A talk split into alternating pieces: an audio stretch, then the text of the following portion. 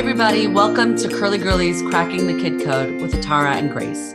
I am Atara, founder of the Curly Girl Movement, author of the Curly Girly book series, and owner of curleegirlee.com, spelled with two E's at the end of curly and two E's at the end of girly. And I'm here with my amazing co host and good friend, Grace Cross. Hi, Grace. How are you? Hey, Atara. I'm doing great. How are you? Doing well, thank you.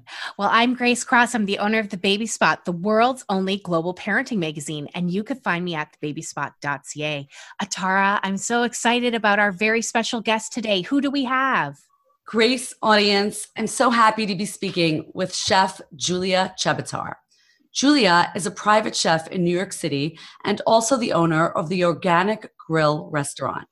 Julia works to develop and implement programs for both organizations and individuals, creating roadmaps to well being and wellness that facilitate clients' goals and vision.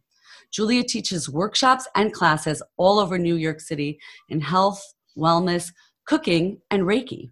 Julia works to craft dynamic programs based on individual needs regarding movement, increased mobility, pain and stress reduction, weight loss, fitness, and lifestyle education.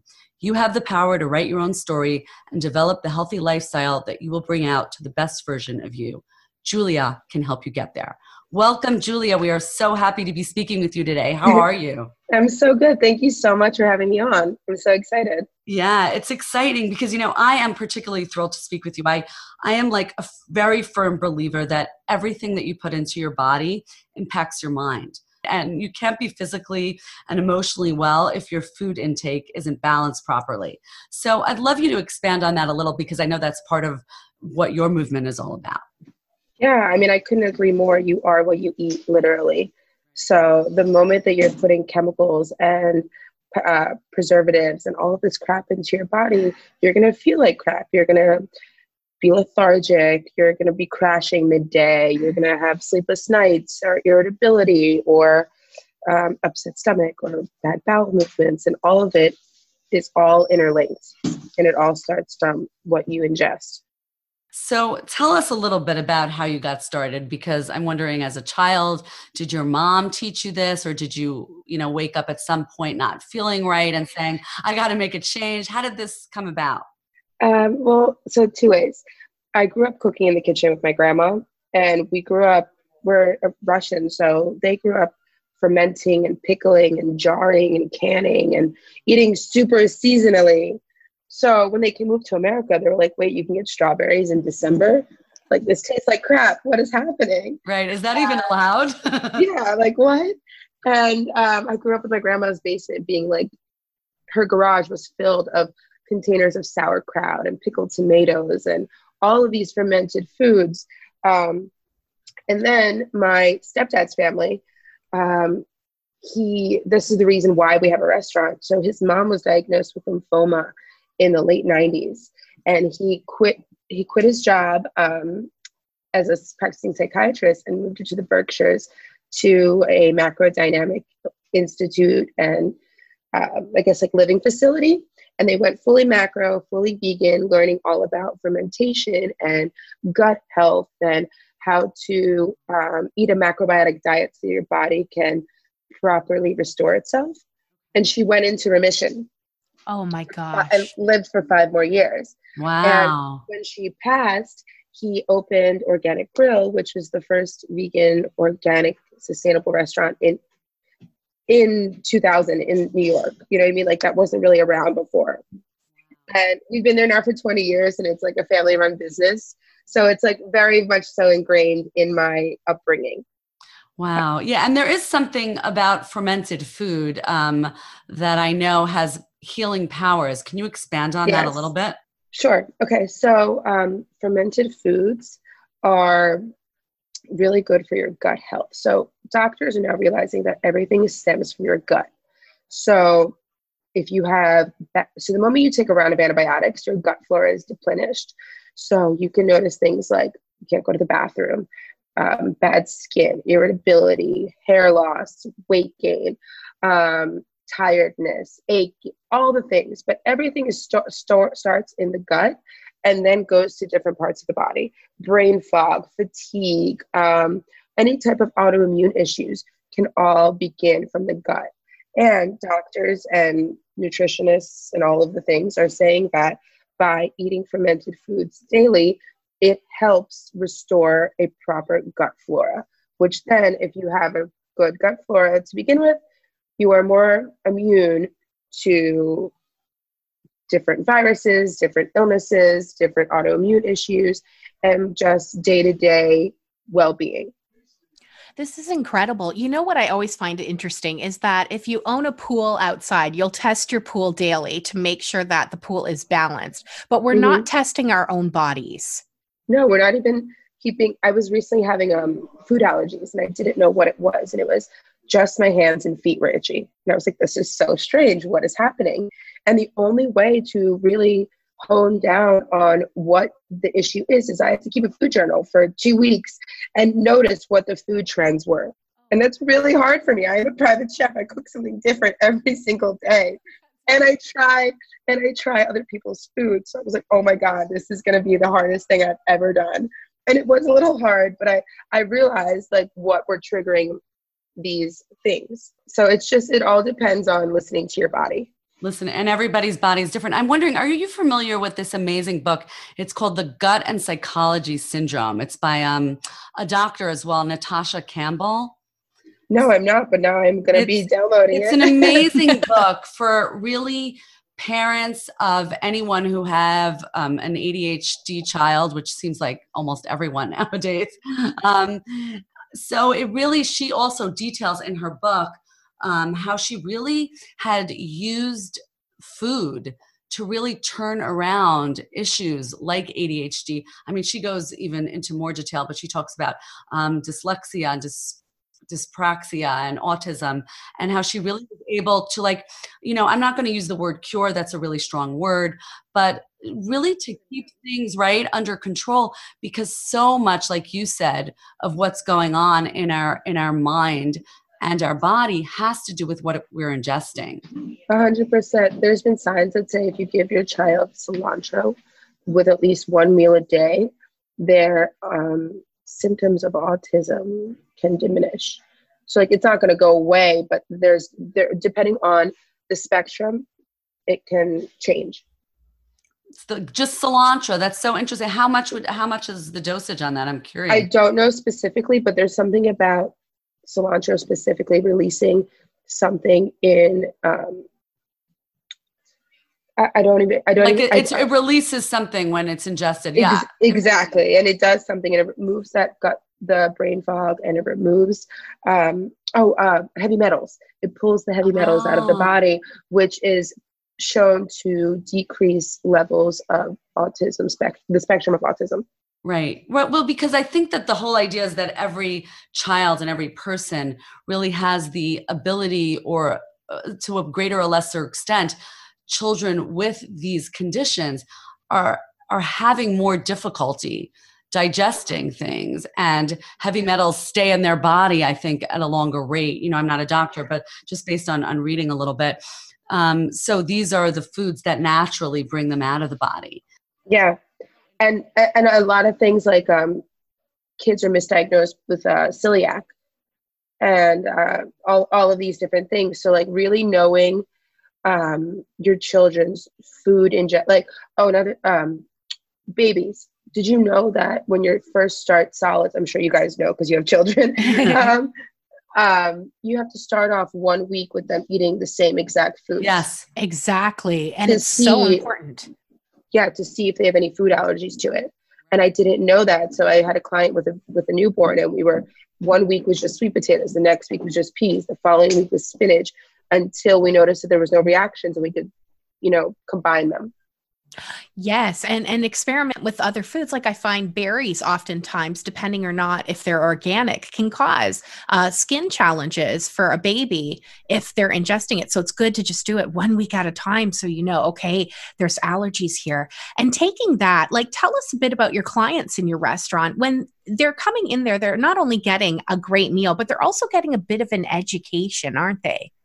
Yes, um, definitely, especially early 2000s. Um, I think people don't even didn't even know what seitan was, what tempeh was, what vegan. Like I love when you get like an older client that comes in, they're like, vegan. This is vegan, and I'm like, yeah, sure, it's vegan. Just go with it. Um, but it's definitely like an educational thing. Like my servers need to know every single ingredient in each dish because there are so many food allergies out there currently and so many um, food intolerances. And the servers need to be educated on what is in the dish how it's prepared and engage with the client to make them feel happy about what they're about to eat. Because food you eat with your eyes and you eat with like joy and food triggers all of these emotions and memories. And i want people to have happy memories when they think of my food. And i think that your food takes on like when i cook i think that my food takes on my energy. So if i'm in a bad mood i think my food doesn't come out the right way. Oh wow. I believe that.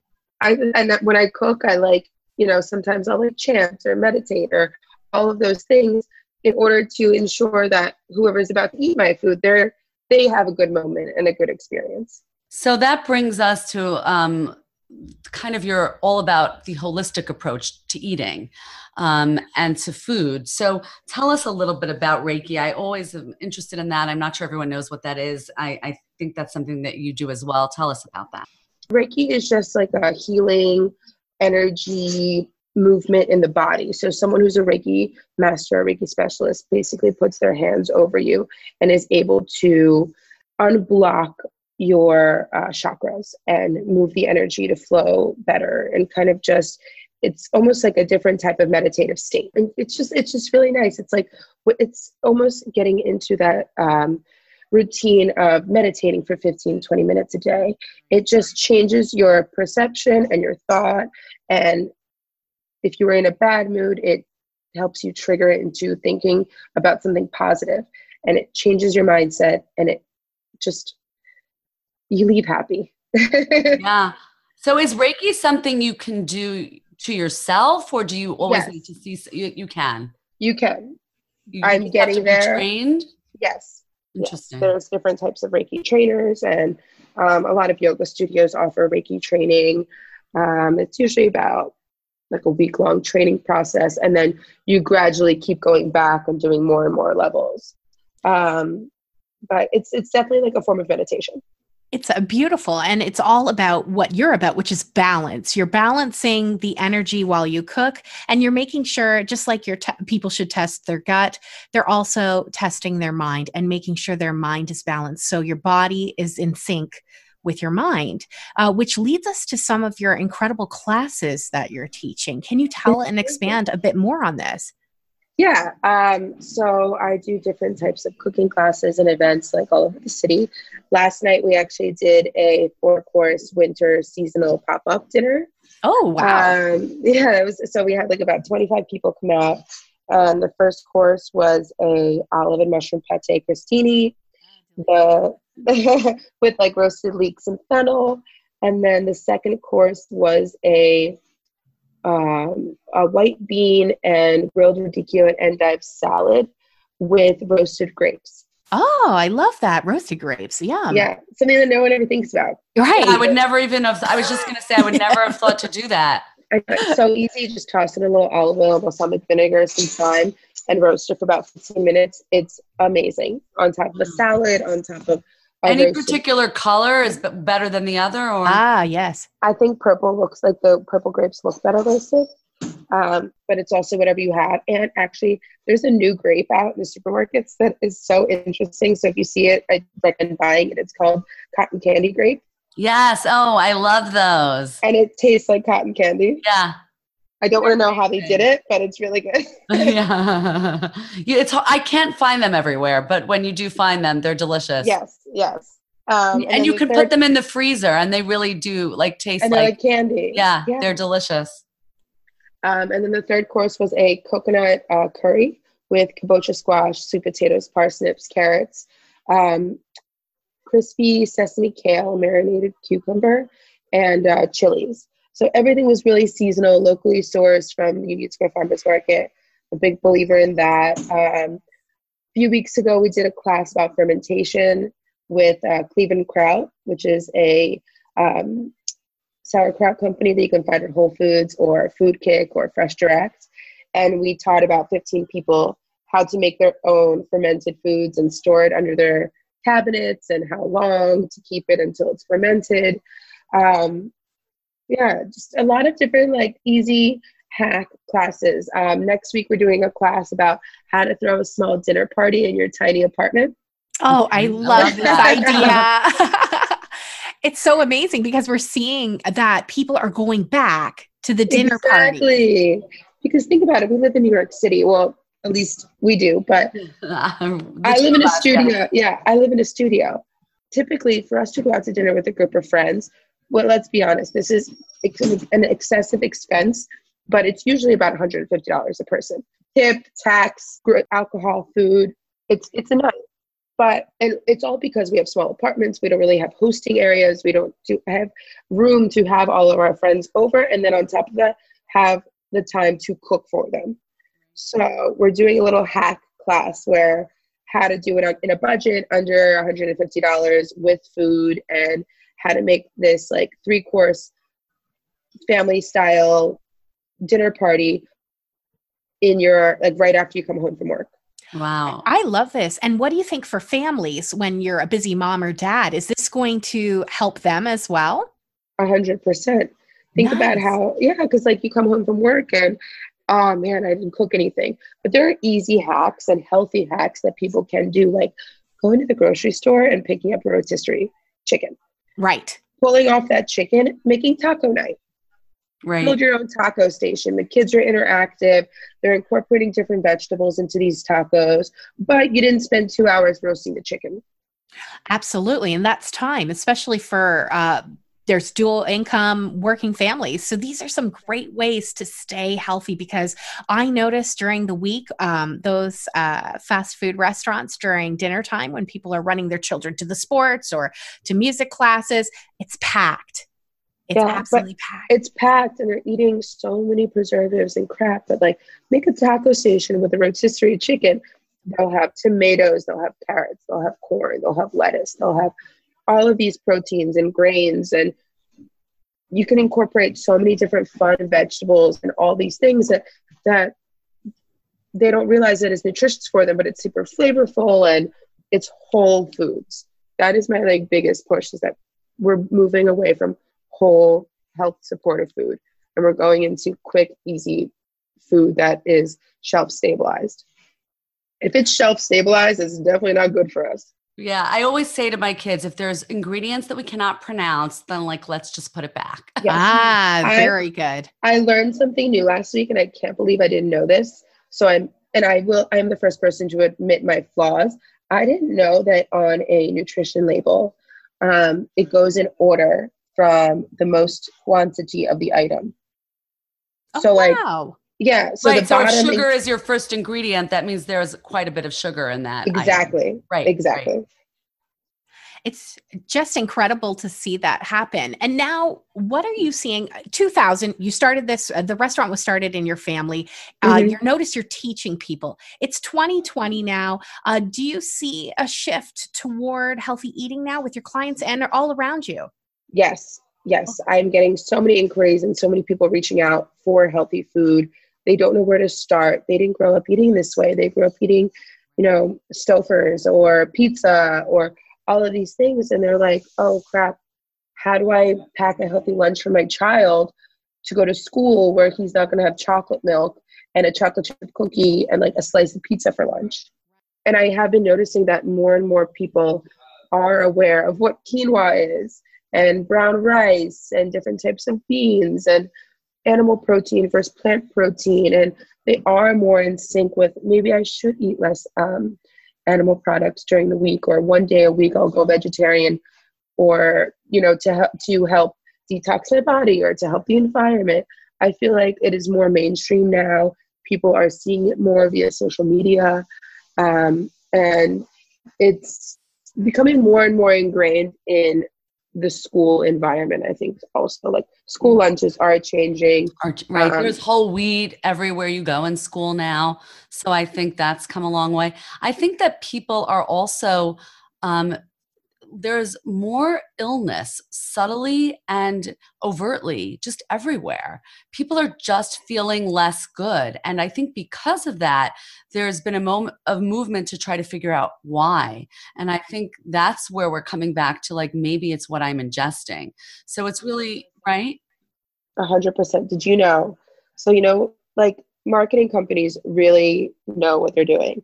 When you see um, shelf stabilized bread, like 17 grain enriched bread. You're like, oh, so healthy. 17 grains. My kids need that. It's actually the wheat grain is put into a centrifuge. Everything is pulled apart. The um, nutrients are taken out and then they're added back in chemically. And that's when they put in those enriched nutrients and those 17 grains. They never existed they're all chemically put back in and then it's made into a commercial flour that is then made into a shelf stable bread that sits in a plastic bag.